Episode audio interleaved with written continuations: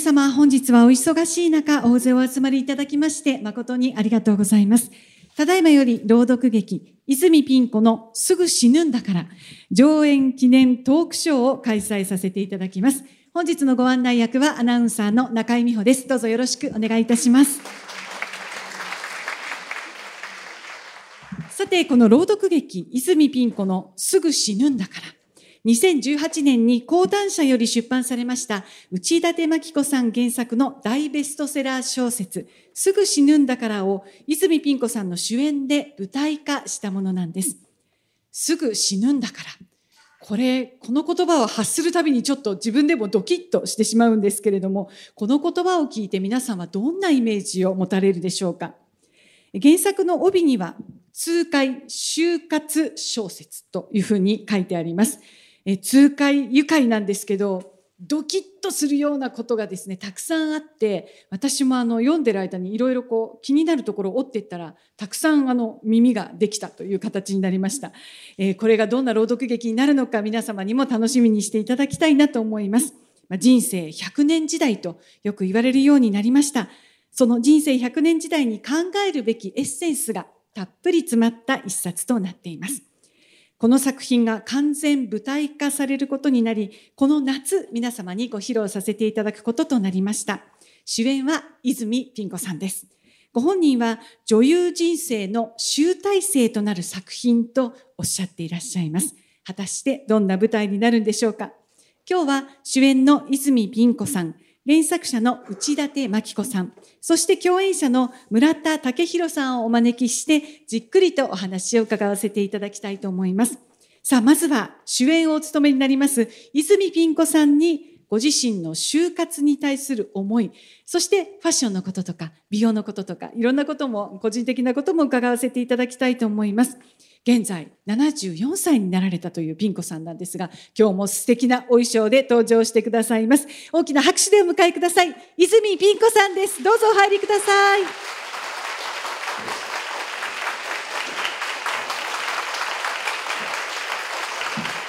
よろしくお願いいたします。そうです。今日マイクをですね、はい、後ろに。素敵ですね。今日はちょっとパープルのお衣装。15年ぐらい前のシャネルですかね。さすがシャネル。素敵でございます。え、あの、はい、何年経ってもシャネル。何年経っても泉ピン子。そしてびっくりするのはこのヒールの高さなんですよね。ちょっとピン子さん。って何ですか？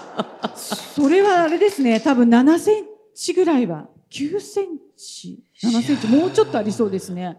でもあの素晴らしい若い頃杉村春子先生がおっしゃいましたから、はい、まあ先生いつも綺麗にきちっとなさってるんですねって。バカ言ってんじゃありませんあなた。人から見れ見て綺麗だと思う姿は自分が辛いんですって言ってましたから。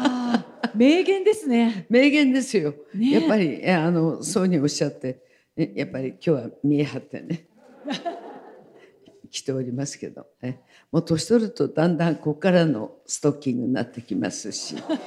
そんなそんな言葉で今日はお話しいただけちゃうんですね。いやいやだけどあのズボンもゴムが一番楽ですし。あの着てる方ほとんどそうだと思います。そうですよ。本当に。よくまあお忙しい中ありがとうございます。親戚でも何でもないのに。こんな早くからねありがとうございます。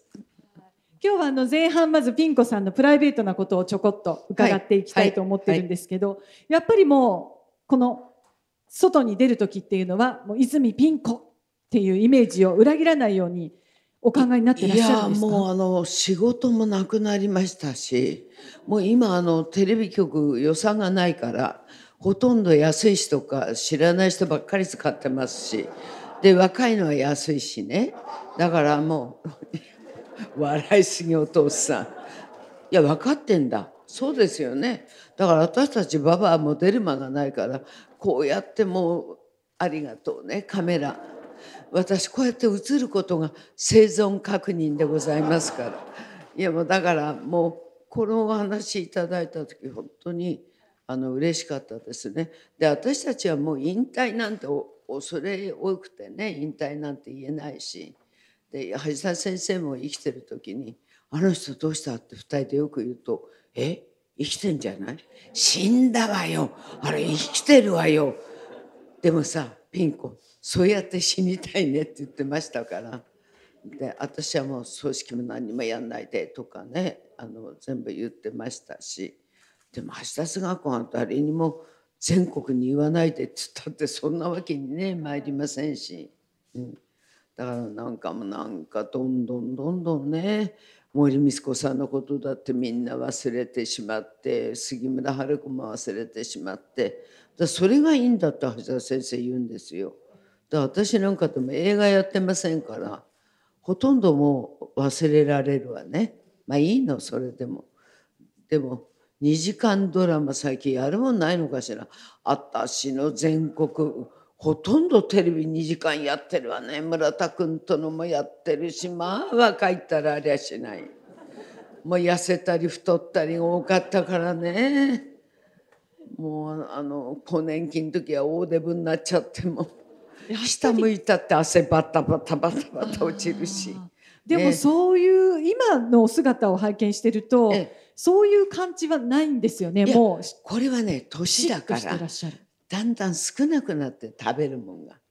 ね、だから橋田須賀子もよく言ってました、はい、若い時は金がないからうんと食べたかったけど年取ると、ね、金はあるんだけど食が細くなって食べられないって 本当にやっぱりうまくいったもんでそうですねそうなります。あのじゃあ召し上がるものはすごくご自身で考えられてるんですか？何が一番好きなんですか？いやいやもうね今夫がほとんど東京で銀座であの病院やってますから、もうなるべくあのあなた71にもなって大変でしょ。熱海から帰ってうちの主人いつも5時に起きますから熱海だと。で6時半の新幹線で帰ってで帰ってくるだけでしょ。東京にいた方がいい。もうねそのがいて。いやなぜかっていうとご飯考えるの嫌だから。はっきり言えば。だそれでもう71になると向こうも楽みたいですね。私も楽だし。だからもうもう友達ね。もう結婚なんてもうある意味で女中ですから。いやいやそうじゃない。女中って話久しぶりに聞きました。いやいやいやいや女中って言葉今いけないのかな。お手伝いさんっていうのもおかしいし。い,、いやだっていや本当にああの内館先生が書いてあるあセックス好きの女中ですよはっきり言って。いやあの本当にあのだってどのぐらい時間かけて作ったって食べんの15分ぐらいだからね年取ったらそれでまずいものには若い頃は気遣って食べたけど今嫌いなものは全部残すものねそれを次の日私が食べるからどんどんどんどんなっちゃったのよ。うん、そうでしょ主婦。そうですねでもうちはあの夫が割と何でもできるタイプの人間なのでむしろあら、まあ、自由に、はい、何にもできない。そうめん茹でるぐらい。ああでもそうめん茹でられるのは偉いじゃないですか。いやなんだか畑借りた熱海に越した時に大根作ったりなんかするけどいい迷惑よ遅れっていうのは全部渡したものをどっかいろんなところに。男の人はそういうとこありますよね。やりたいって言っても自分のやりたいことだけやってあとは割とお任せ。朝晩だからまあコロナでよかったんですけどあの唐辛子を作っててねやっぱりあの外国のが多いから日本の国産がいって水やんの私ですから、また今も作ってますけど。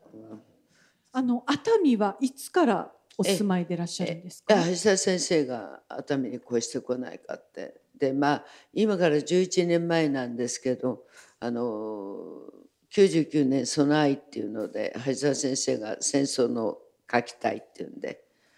まあ相手役は中井貴一さん。最初で最後のいい男でしたけど。まあそれまでの相手役は千田光雄さん。武田鉄矢さん西田さんですから。他の方の名前も上がったんですけど。中井貴一さんが言ってたってこれが最初で最後だと思ってでその時にマンザナっていう収容所に日本人が戦争の時全部入れられてたもんですからあのひどい目にあったんですよねアメリカでやっぱり戦争になってそれでそこへロケに行ったりしてあのアリゾナでモーテルでずっと何ヶ月もいて夜になると外見てると野ウサギしか見れないんです。それでその後に熱海に帰ったらまあなんて都会だろうと。ね野ウサギいないんだから。ちょっと遠くの方であのネオンが見えるし。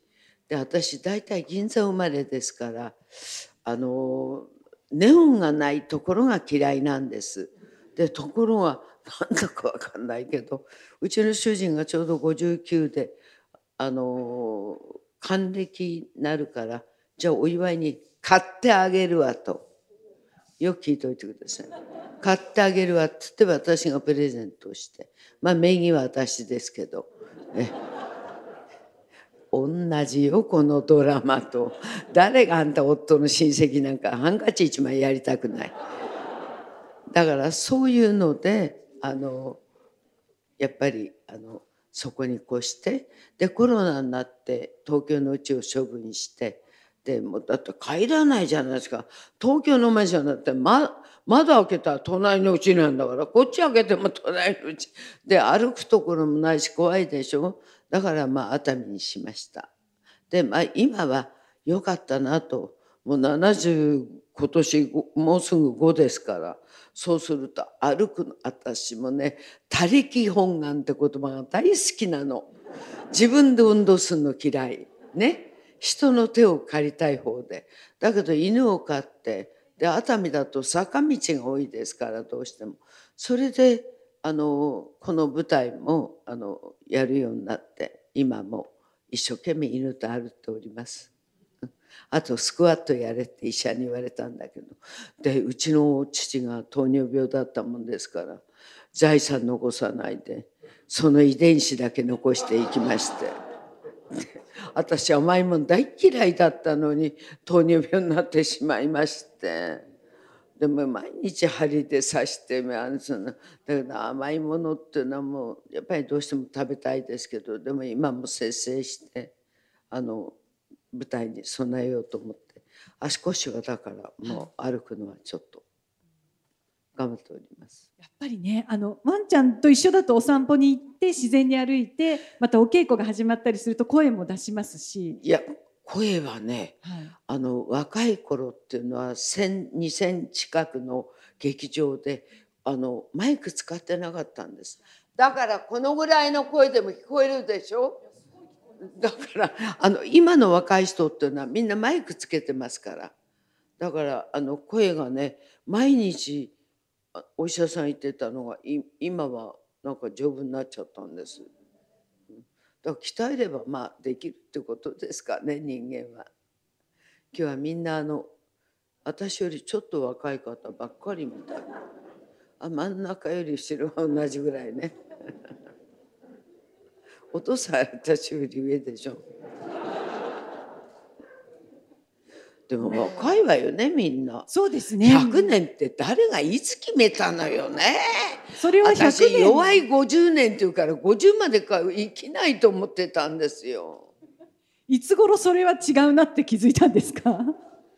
これは何年くらい、まあそれは大河ドラマやってる頃の織田信長の話だからねそうですよ。そうでもですね100ってみんな80過ぎでしょ？まあ私80までは行きませんえ？いやそれは生きない私。なんでですか？いやいやいや生きないと思ってるちゃんと、ちゃんと？うん、ちゃんとあのその前に。でも私葬式もしないし戒名もいらない。戒名なんて泉ピン子以外ないじゃない。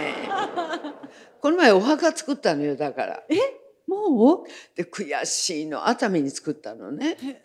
うんそれであ夫まあ夫はほらこのドラマと同じように同じようなことをしたからあんたは死後離婚よっつってあるからまあ死んだ後に死んだ後だからいいやっつってるからだからあと犬と入りたいなって犬の名前入れてるけど犬と入っちゃいけないんですよ。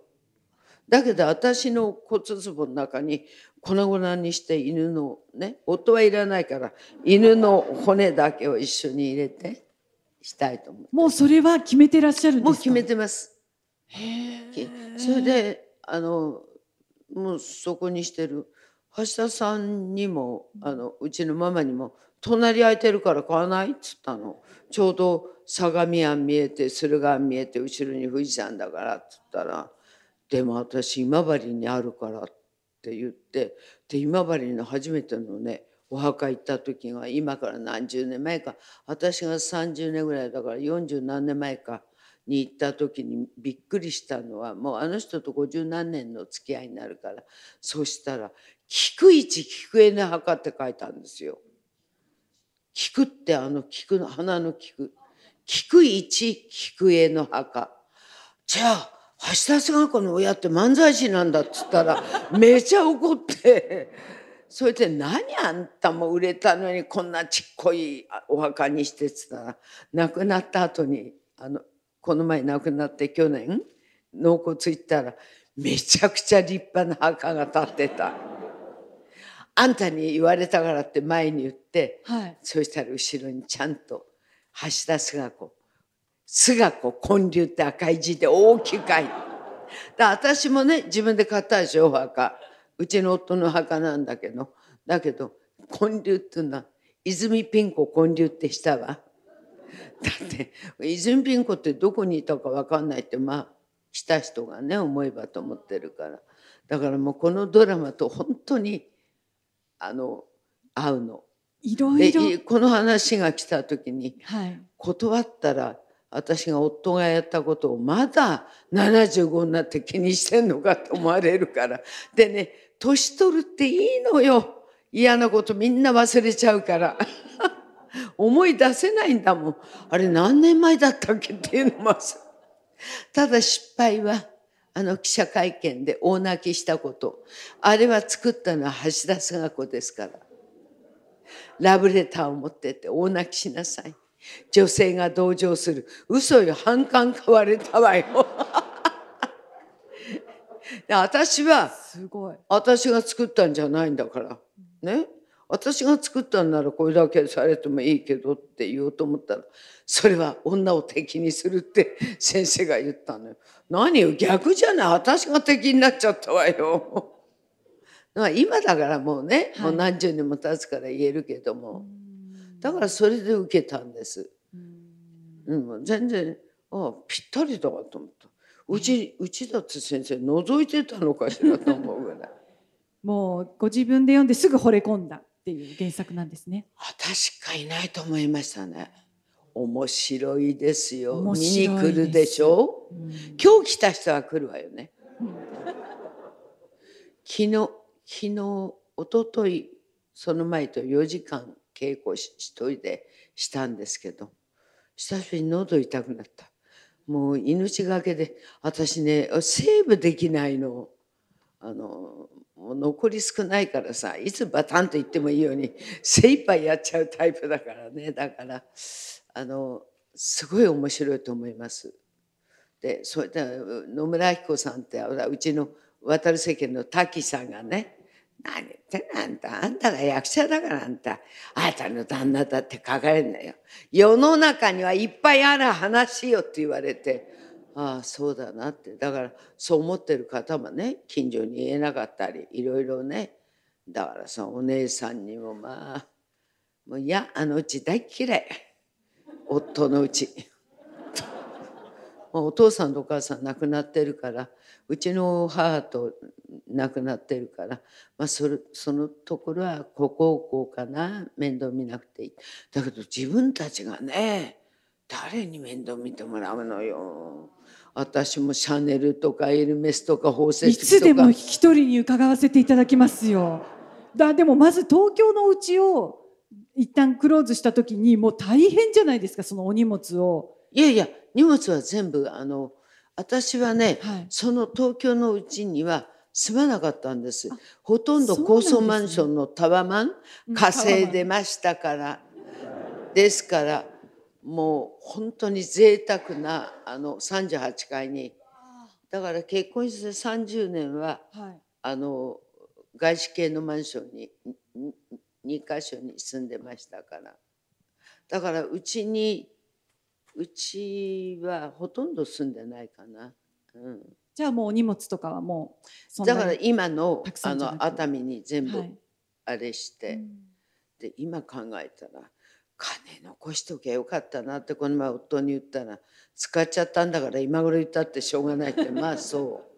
まあ私どっちかっていうと通帳見てる趣味の人と私は人生に一度だから着飾って好きな宝石つけてそれで死んでいきたいと。だけど老後の今見ると何億のマンションとか介護マンションそのぐらいの金は残しときゃよかったと。今は思ってるけどまあそれも使っちゃったからね。まあうちがあるから誰かに介護のだけどね嫌だわ。タバコ火つけられたりそんなことしたら。ボケちゃった。で私ボケたらどうしようって言ったのよ。絶対ボケないと思いますよもう。いやでもうち全の然大丈夫だいやうちの夫に言ったらはい。ボケたもん勝ちだって。ボケた人間は分かんないんだからっていやでも最後ぐらい夫に迷惑かけたいわね。あボケて。迷惑かけたくないじゃなくていやいやいやかけたいわよ。あんた今まで迷惑かかってきたんだから。いやでも理想よねご夫婦。あうちですか？うちはでも夫が我慢してると思います。私のような。あのこの本の中にもね出てくるんですよ。その自分の夫がもし違う人ともっと家庭的な人と結婚していたらこの人はもっと穏やかな人生をね暮らせたんじゃないだろうか。って主人公が思うんですけどそこに耳折りましたよこう。あ私もそう思う時あるなって。ないですか？もっとなんか例えば中井貴一さんみたいな人と結婚してればとか。結婚する時に、はい。私じゃない方がいいってはっきり言いましたから。あ言ったんですね。私この大塚の眼鏡に入院してる時の主治医ですからだからその時に「いや私じゃない方がいいよ」って私が嫁欲しいんだからうちへ帰ってきたって暖房なってないし冷房にもなってないし冷たいビールも出ないよっつったらまあそれでもいいって言ったんでだけどまあね冷たいビールが出る方に行っちゃったんだね途中で。いやそし私っかりね覚えてるじゃないですか。全然忘れていやいやいない。やまあ私はでもねうちの夫ホモだと思ってたからね。いや本当に。いやだからゲイだと思ってたから。ゲイだったら私とないもんとやるんだからいいわっていうそういう発想だったから。あのおかしい皆さんついてきてますか？大丈夫ですか？いやいやいや。まさかこんな展開になるとは。ね、うちは一応いやでもねあのねね。雑誌だってなんだって当時は聞けないのよあんなに大泣きしてたから。だけどねあの本当に当時はね汚いのみんなハサミ入れるから。で中でね雑誌の人がねあの私に「子供どうして作んなかったんですか?」って「作れれば作ってました子供好きだからできなかったのだから今犬になってんの」犬が増えてった時に夫に「犬に介護はできない」って言われたんだけど。まあねそうなんだけどだけどやっぱり心ない人はそうやって言いますよね。で私だってあの時女よ。傷ついてあんた陰茎脱毛症こうなって。だから渡る世間でパシッと切っちゃったのはその上から円形脱毛症を隠すために切ったの。えー、そうなんですか。実は。で私夫にこんなにハゲてたらハゲてない。ハゲてない。どっか食べに行こう。うちで寝ててもダメだ。食べに行こう。おいおいお前のために出ていけないんだって内心思ったけどねでもやっぱりなんか体っていうのは正直でやっぱり痩せてあの時38キロぐらいになっちゃったかな、そんなに、なりましたね。うんでもだんだんにやっぱり時間がかが経いやつうちに。もうもうもういないのと一緒だからねはっきり言って。うん、いやそうです向こうもそう思ってるわよね今一番一番いい時よ。あーだから全部橋田先生の後を追ってますね。熱海に越して私が熱海にいる夫が東京にいるそれでたまにあの1週間に一度会う橋田先生もそうしてたら死んだ時にねピン子ねあのあ東京にいるんだと思うからいいよって言われたの。でももしかしたらうちの夫が「君が先かもしれない」って言われてなんだこいつ望んでんのかと思ったんだけど。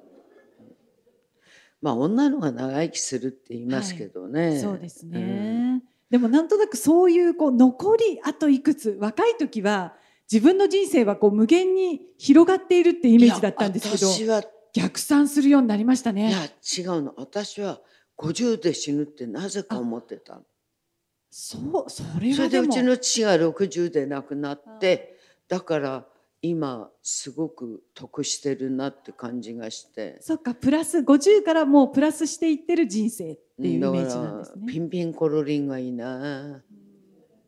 それがいいと思うんですけどまあそれだけは分かんないからだから私やっぱり橋田先生が亡くなってからものすごく人生観が変わった。うんそうですねまさかあの人分かんないよってあんたが死んだらさって私が言ったら順番札ないんだよ死ぬのにって言われてさ私が「あんた後だよ」って言われてはあと思ったんだけど、うん、でも死ぬ時にあのママが「ママ!」って呼んだらベッドの私足さすってたらふーっと起きて私の顔見てそのまま生きとったからで死に化粧できたし死に装束も着せられたしそれであと一番安いあの何あの葬儀屋さん頼んで35万で済んだから。橋田須賀子普通は何百万だけどね。私うちの父の時見え張ってあの女太鼓記やってる時だったからおかんをね100万のね竜の彫ったあのあの木のにやったらあの上に布かぶせるって知らなかったからさ。布かぶせるんだったら段ボールでも何でもよかったねあんた。燃やしちゃうんだから。それで一あのであの骨壺はって言うから大理石でっつったら私あんた喪主で立ってる時重たくて重たくてだからママねそういうことがあるからあの陶器で可愛いやつの安いのにってあそれでいいよっつったからそれも約束なんかそうだったんですか。してたんですよ。うん。で布かぶせちゃうからそれでああれだけは後悔してる。100万円損した それで大理石も高いの重たいのにさ。だからもうそれはもう経験かな。あいやだからもうだんだん安くていいんですよ。それでコロナ禍だしね、はい。ちょうどママが退院した時にうん。次の朝にい息引き取ったんでね、桜が大好きだったんでお家の中で桜が見れて見れたかどうかわかんないけど見れたと思うそしたら次の日亡くなった時が大雨であのあの焼き場行く時にそれで帰ってきた時が散ってたからで私は思い出したのはこの前花屋さんに「桜ある?」って聞いたら「ピン子ちゃん去年の今頃先生亡くなった時桜の木を買って桜をバンバン切ってたのは花のところ。先生のお棺に入れるためだったのねって花屋さんが覚えてて。私は先生のところに都忘れが大好きだったんで都忘れがいっぱい咲いてたんでそれを全部先生の周りにそれと桜を買ってった桜をあれしてチューリップも咲いてたんで。だから先生のとこのお庭のお花だけであの周りしたんです。だから喜んでんじゃないかなと思って、えー、と今月はい。あの骨ちょうだいって言ったの。焼き場で。骨もらいますっつってもらってそれをあの飛鳥に14日に乗って散骨してこうかと思います。ううん。ん、寒いから嫌だよって絶対言うと思うんだけど。だけどちょこっとだからねだからあのあとはあのご主人と先生の一緒にお墓に入ってないんですよ。ご主人のお兄さんが「菅子さんの入る墓はないよ」って言われたから腹立ったから誰が入るかってそんなんで腹立ててもさご主人と入ってないんですよ。だから私は今あの先生の写真と父ちゃんって呼んでたんだけどご主人の写真2人のを飾って昨日も来る時にスイカが好きだったんでスイカを置いてであ冬になると去年は焼き芋が好きだったんで 焼き芋さつまいもが好きだったんでそうしてますけど。だから私本当の親よりうん。今は親かな。たまにねあ電話しなきゃなと思っちゃうんですああわかります。電話番号消せなかったりねしますしなんか。決してないですね。うん決してないのは杉村春子とあ橋田そうですか。壽賀子これは消さないでしょうね。なんかあるとねあ地震があるとあ電話しようと思う。であの人地震の時電話すると仏壇を押さえてるって言うんですよ。ご主人の。だからあんたねそれであんた倒れたらアウトだよ。でこのうちねボレアだけどあんたもらうって言ったからいやいらないっつったの。だって駅から5,000円かかるんですよ片道。で帰り5,000円よスーパー行くのにあんた1万円使えないよ。それで雪降ったら現場行けないんだから。通れない。で下のうちの1,000坪はここもあげるよって言ったの。だわやった。ここでね保護犬やりたいのよ。っつったら誰がそんなためにやるって怒鳴られてそれもなくなった。うん、だからまあそういう点ではねで私死んであの人に宝石あげたりいろんなものあの時計あげたり高いもの私ねあげてたんで洋服とかあのバッグはほとんど私かな。死んだらあんたに宝石全部返してもらえとかねって言ったら何度も言ってたから「取りに来なさいよ」って去年一昨年取りに来なさいよすぐ返すから」って「いや死んでからでいい」って言ってそれお手伝いさんも全部知ってたからあの亡くなって返してもらいました。だって嫌じゃない知らない人のとこ行っちゃうの。まあそうですね。でも縁もゆかりもない人に。うんなんかこうやっていつも一緒なんですよね。その亡くなったからもう会えないのは物理的には会えないんだけどやっぱりより近く感じることありますよね。存在がこう結婚できたこともはい。あの絶対本を広げるなご主人の前でって言われたことと一番に仕事にするなと。一番は家庭を大事にしなさい。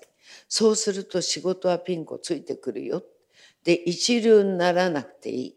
作家の一流は山田太一さんとかそれから倉本壮さん向田邦子さんが一流。た橋田壽賀子は二流。だからあんたも二流でいいって。で言われてだから主人の前で本は開けたことはないです。お家でじゃあ台本開いて開ご主人がいる時はもう絶対覚えたり。開けない。覚えない稽古しない。え寝てっから。だから早く寝ろ。早く寝ろ。ね言いますね。ん。そうですか。でも今はねこれから朗読劇でこの作品を。そう。はい。うちだって先生を紹介してくれたのははい橋田壽賀子ですから。そう才能を見抜いたのは橋田壽賀子です。はあ、じゃあ本日お越しいただいているはい内館さんをお呼びしたいと思います。え原作者の内館真紀子さんです。どうぞお入りいただけますでしょうか。